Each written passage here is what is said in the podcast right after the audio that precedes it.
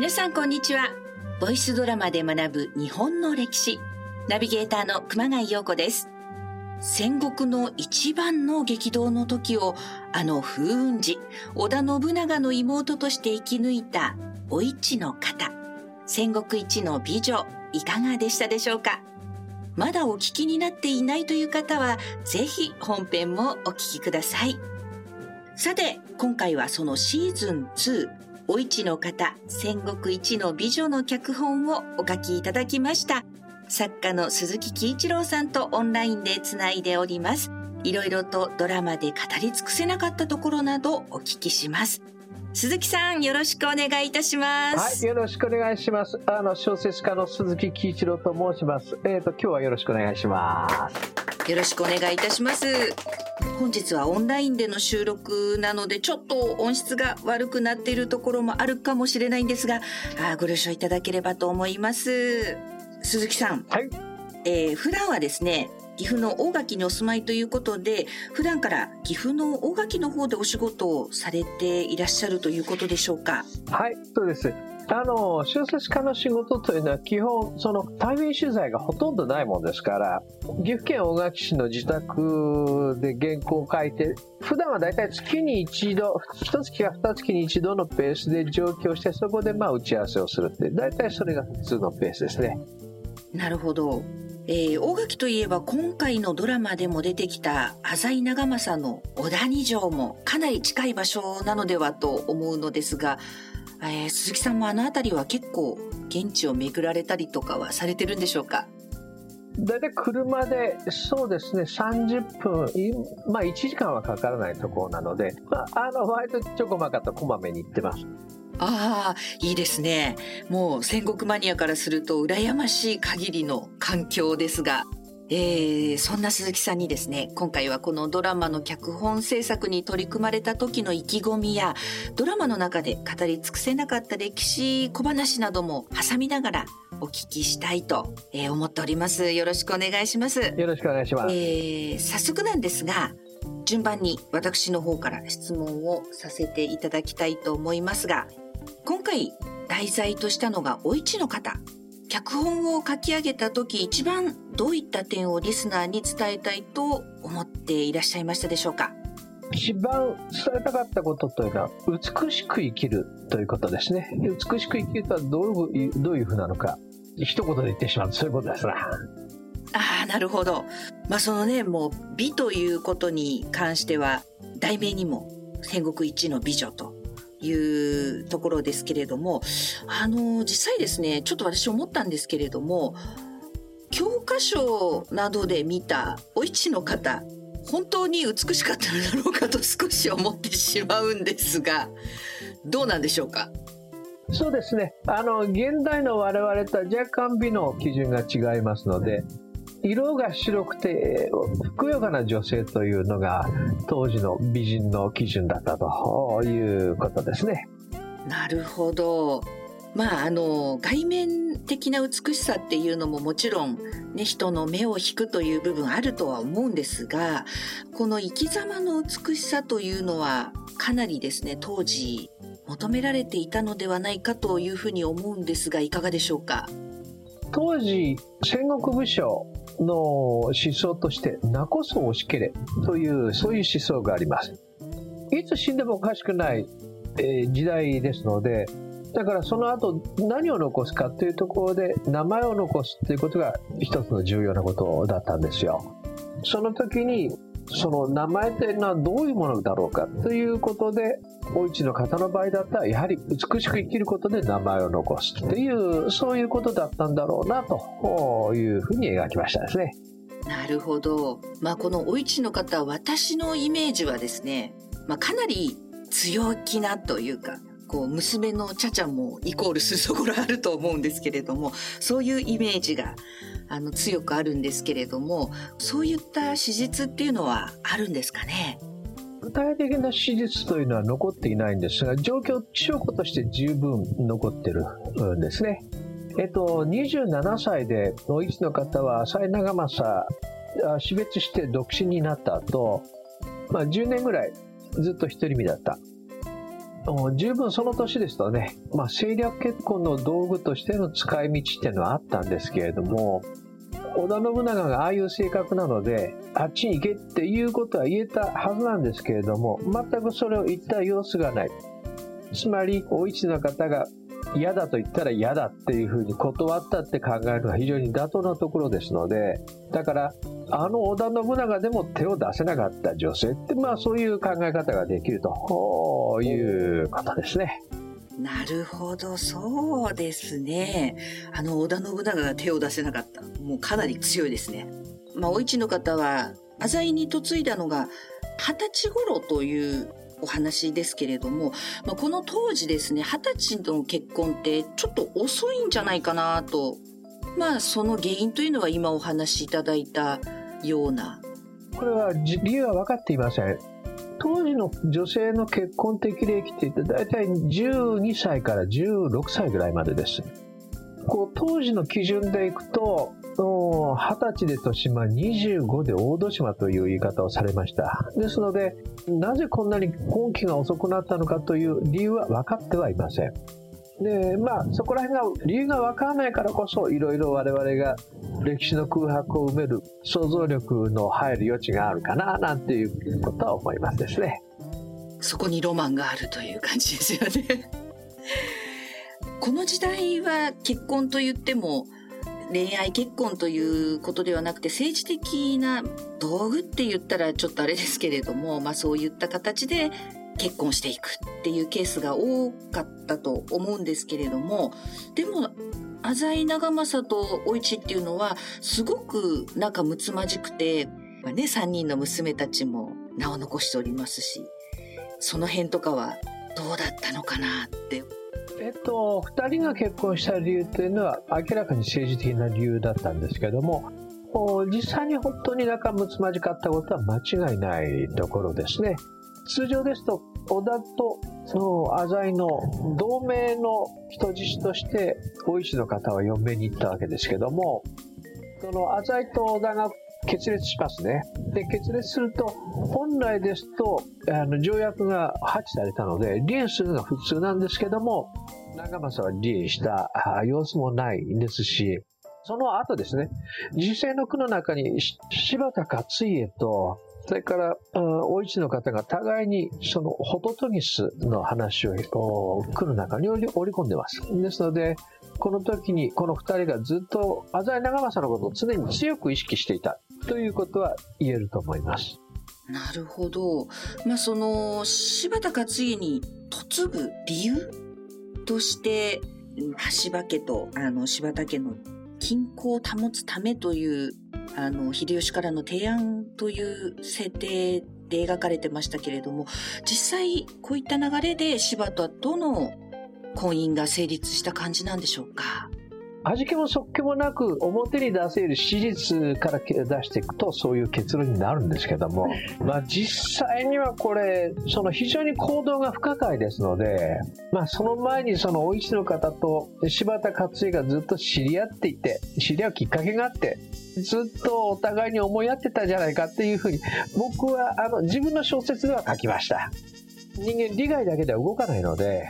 やっぱりそこら辺のところをなんとか抑えたいなということですね。まあ、多くのね作品の中でこの二人って美女と野獣みたいな感じで描かれてますけれどもね。ちょっとこの辺はなかなか味のある場面かなと。まあ、このお市の方3人の娘超有名人ですよね。3人の娘、まあ、長女は茶々豊臣へ嫁ぐ。そして三女の郷ですね。徳川に嫁入りと。最終的には徳川の中で子孫を残すことに成功もしておりますし、まあ、この豊臣徳川どちらに転んでもというこの辺りの血縁関係の作り方お市は企んでいたということになるんでしょうかえっと年表を作ってチェックしていますとお市の方がこの徳川だとか娘たちの縁組にはタッチする年齢ではなかったのでその前に死んでますのでねまあ、タッチしてなかったかなっていう。後世の我々がそういうふうに後付けでついついそういうふうにロマンチックにつけがちですけども、まあそんなことはないかなっていうのが実感ですね。すいません、なんか味気ない結論で。あ、いえいえいえ。まあでも、織田家のあの信長の流れの血と、まあね、浅井の血が流れてる娘たちですからね。そういう運命だったのかというところでしょうか。こういう時に我々が書いていって思うのは、冷静に考えるとあくまでも結果論ですけども、その歴史というのは人間のその想定の外側で非常にロマンチックに流れるんだなっていうことは痛感しますですね。そうですよね。その中でもまたちょっと柴田勝家の話に戻りたいと思うんですけれども、ね、かなりこう、初々しい感じがありましたけれども、少し踏み込んで柴田勝家とお市の馴れ初めとか、こう、夫婦の秘話なんかあったら教えていただきたいなと思うんですが。実はこれがほとんど残ってないんですよ。当時の噂ですとかっていうと柴田勝家がずっとお市の方を思っていたなんていうようなことは噂では残ってるんですけども実際には何も残ってない。そして考えられるのはですね、時世の句ですね。その、二人の時世の句の中に、ホトトギスという言葉が深く掘り込まれています。で、ホトトギスというのはどういうことかというと、死の世界からの使いっていう、そういう意味と、それから、タクランって言いましてね、ホトトギスは、えー、ウグイスが育てると。ですので、柴田勝家も、お市の方も浅井長政から預かった娘たちを大切に育ててるんだよっていうそういうことは強く意識してたということはあります。なるほど。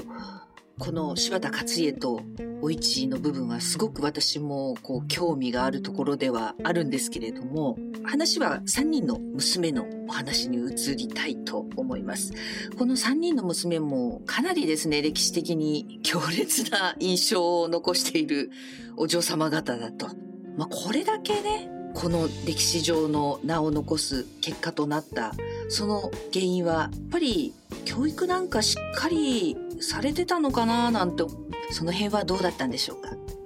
これは十分その母親の生き方っていうのを見せる機会はあっただろうと思います。大体10年ぐらい娘とお市の方だけで、えー、過ごすことができたっていうのが10年ほどあったので、その間に、まあもちろん読み書きもそうなんですけども、例えば織田信長からどっかに読みに行かんかって言ってそれを突っ張ねるシーンだとか当然あったでしょうから、そういった母親の姿などをしっかり焼き付けていたんだろうなと。で、それからそのことがその後世、娘たちの強い生き方に影響してるんだろうなということは推測はできますですね。なるほど。まあそのお市のこう存在というのはこの歴史にどれぐらい関わって影響があったのかなっていうことをすごく考えちゃうんですけれども、まあ、お市がいたということでどんな歴史的な影響があったのかなっていうのは鈴木さんはどんなふうにお考えですか？まず直接的に一番大きなところというのはあの大阪の駅ですね。この何十年か後にその大阪の駅豊臣秀吉の子供をそのチャチャがはらんで豊臣秀頼ですね。でこの秀頼は小柄な豊臣秀吉と違って非常に体が大きくて威風堂々としていたということは伝わってます。でこの秀頼が浅井長政と非常に見た目がそっくりだったんだろうということは想像がつきますのででその姿を見て徳川家康が非常に恐れをなしたという記録は残ってます。もしお市の方が浅井長政との間にチャチャを生んでいなければ豊臣家は潰されずに済んだだろうなっていうことはまずは言えますね。で、お郷、徳川家光を生んでるんですね。ですので、徳川将軍の15代のうちで母親の身元がはっきり分かっているのって確か思うぐらいだからそういう意味でも非常に歴史的に強く後を残している人だということは言えます。なるほど。あ、そうなんですね。それは知らないことが今たくさんありました。えー、鈴木さん、あの、秀頼ですけれども、すごく長政の面影を非常に盛り込んだ体の大きな人だった。これを家康がかなり恐れたと。まあそんなね、家康が恐れるようなこう長政の武将としての武力っていうかあのそういうのはあったのかっていうところをお聞きしたいんです非常にあの人間的な魅力があるということがまず第一とそれから非常に武将として優れていたということがありますこの当時浅井長政というのはその戦国武将の例に漏れず父親が出来が悪くて追放してるんですねで通常追放するとその父親っていうのはそのまま遠くに預けられてしまうんですけども長政の場合は自分のすぐすぐそばのところで同じ近江の国の琵琶湖の中に筑部島っていうんであるんですけどもそこに預けていたと。そして、えー、ある程度自分の生活基盤がこう自分の支持基盤が固まったところで父親をまた呼び寄せてるんですね。で親子の情に非常に熱いということは言えます。それからあと武力に関して言うと非常に強いです。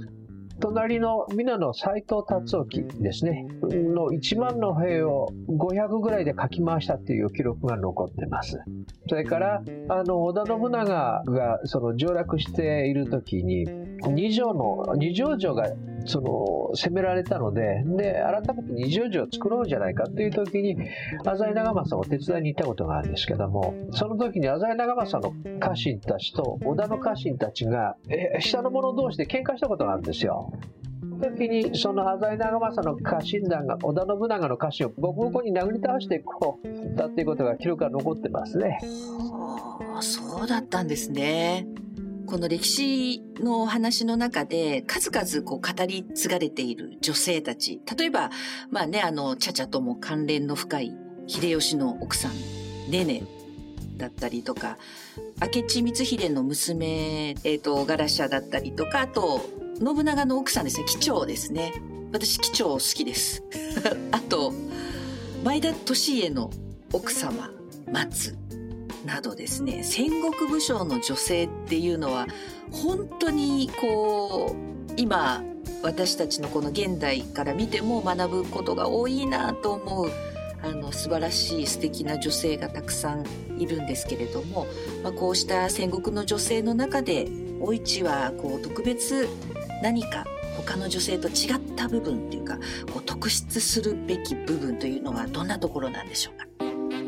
そうですね。えっと、一番大きなところはですね、歴史というのは男性によって書き残されるので、どうしても女性が書かれるので、男性の願望によって描かれることって結構あるんですよ。ですので、そこら辺をこう、その歴史の業界から読んでいくと、お市の方が特に違うところというのは、お市の方の行動に、その、自分の意思が強く感じられることですね。だから、嫁に行きたくないところは行かないっていうはっきりしたそういうところが伺われるので、お市の方というのは常に自分の意思で行動し、そして自分はどういうふうに行動したらいいかということを意識し、女として生き、妻として生き、まあ最終的に自分は子供も成長したことなので、私は女として美しく生きるんだっていう、そういうところを前面に押し出した。常に自分の意思を最優先するタイプの、そういう素敵な女性でしたですね。なるほど。そうですよね。こう、誰々の妻、まあもちろん、お市も、あの、長政の妻ではあるけれども、夫を亡くして一人自分の意思で何かを決めて生きていくという部分においては、ね、お市はそういう人生だったと思います。秀吉はですね、結局、茶々を側室として迎えるわけですけれども、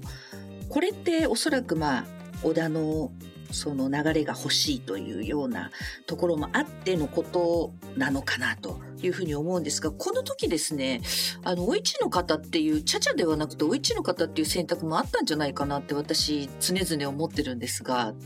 どうだったんでしょうか？そうですね、嫁にもらおうとしたところで、さあもらおうかなといったところで、お市の方だったら、嫁に行った先でせーので自害されかねないので、それやったらもう、面目丸つぶれですからね。信長でさえ恐れて手を出さなかったっていうところはやっぱり、えー、大きかったんじゃないでしょうかね。で、チャチャの場合ですと、チャチャを引き取ってもすぐにはその嫁にもらってないんですよ。何年かかけて丁寧に育ててますので、やはり自分になびくのをずっと待ってるっていう、まあそこら辺が秀吉がなかなかあずるいというか、あ賢いというか、あまあそういうところですね。秀吉の性質ねねともしも側室にお市だったらなんていうことを考えたりとかですねしてしまっていたんですけどもそういうことだったんですね。秀吉は、えー、一度細川ガラシャを口説こうとしたことがあるんですが、あその時に細川ガラシャが、あ、よろしくお願いしますって三つ指をついた瞬間に、あの、わざとらしく、担当秀吉の前にポロッと落っことしたことがあるんですね。やりますね、ガラシャ。それを見て秀吉がもう震え上がってしまったので、で、震えがあって、それ以降、細川ガラシャを口説かなかったということがありますので、意外とあの、秀吉さんは女に関してはチキンです。ああ、繊細だったんですね。気がちっちゃいですな。なんかね、こう、傍若無人にみたいな感じのイメージもありますけどね。そんな口説くんだったらもっと腹決めて書かれと僕は思うんですけども、まあ、なびいてくれないと僕は嫌だっていう風だったんですね。なんか意外な気がしますけどね。まあそう考えると、ねねがこう性質で秀吉の土台にいたみたいな感じで考えると正当なのかなと思いますね。いやもう本当に素晴らしいね今回あのお市の方戦国一の美女楽しませていただきました。あの、最後にですね、鈴木さんの方から最近のご活動やリスナーに向けて一言お願いできますでしょうか？まあ、新刊は今出てるんですけども、そそれもそうなんですけども、まあ、お市の方がですね、長いこと絶版だったんですけど、電子書籍で手に入るようになりました。講談社から出てますので、お市の方、鈴木喜一郎で検索をかけていただくと、Kindle ですとか、あその他電子書籍の書店でどこでも手に入るようになりましたので、やはり鈴木さんの中でお市の方というのは戦国の大鳥なんでしょうか？えーと、実を言うとねこれ最初に書き始めたのっていうのは別に特に大した思い入れもなく その実は女性を主人公にするとウケるだろうなと まあ話がうまく出来上がったのと自分で言うのもなんですけど非常に女性受けのいい作品に出来上がったもんですから結構気に入ってると言いますかね。ここから一つのターニングポイントになったなっていう、20年ぐらい前に書いた作品なんですけどね、そういう思い出はありますですね。なるほど。ありがとうございます。ぜひ皆様、手に取っていただければと思います。えー、鈴木さん、今日は本当にありがとうございました。ありがとうございました。それでは、ボイスドラマで学ぶ日本の歴史。次回シーズン3も配信準備しておりますので、お楽しみに。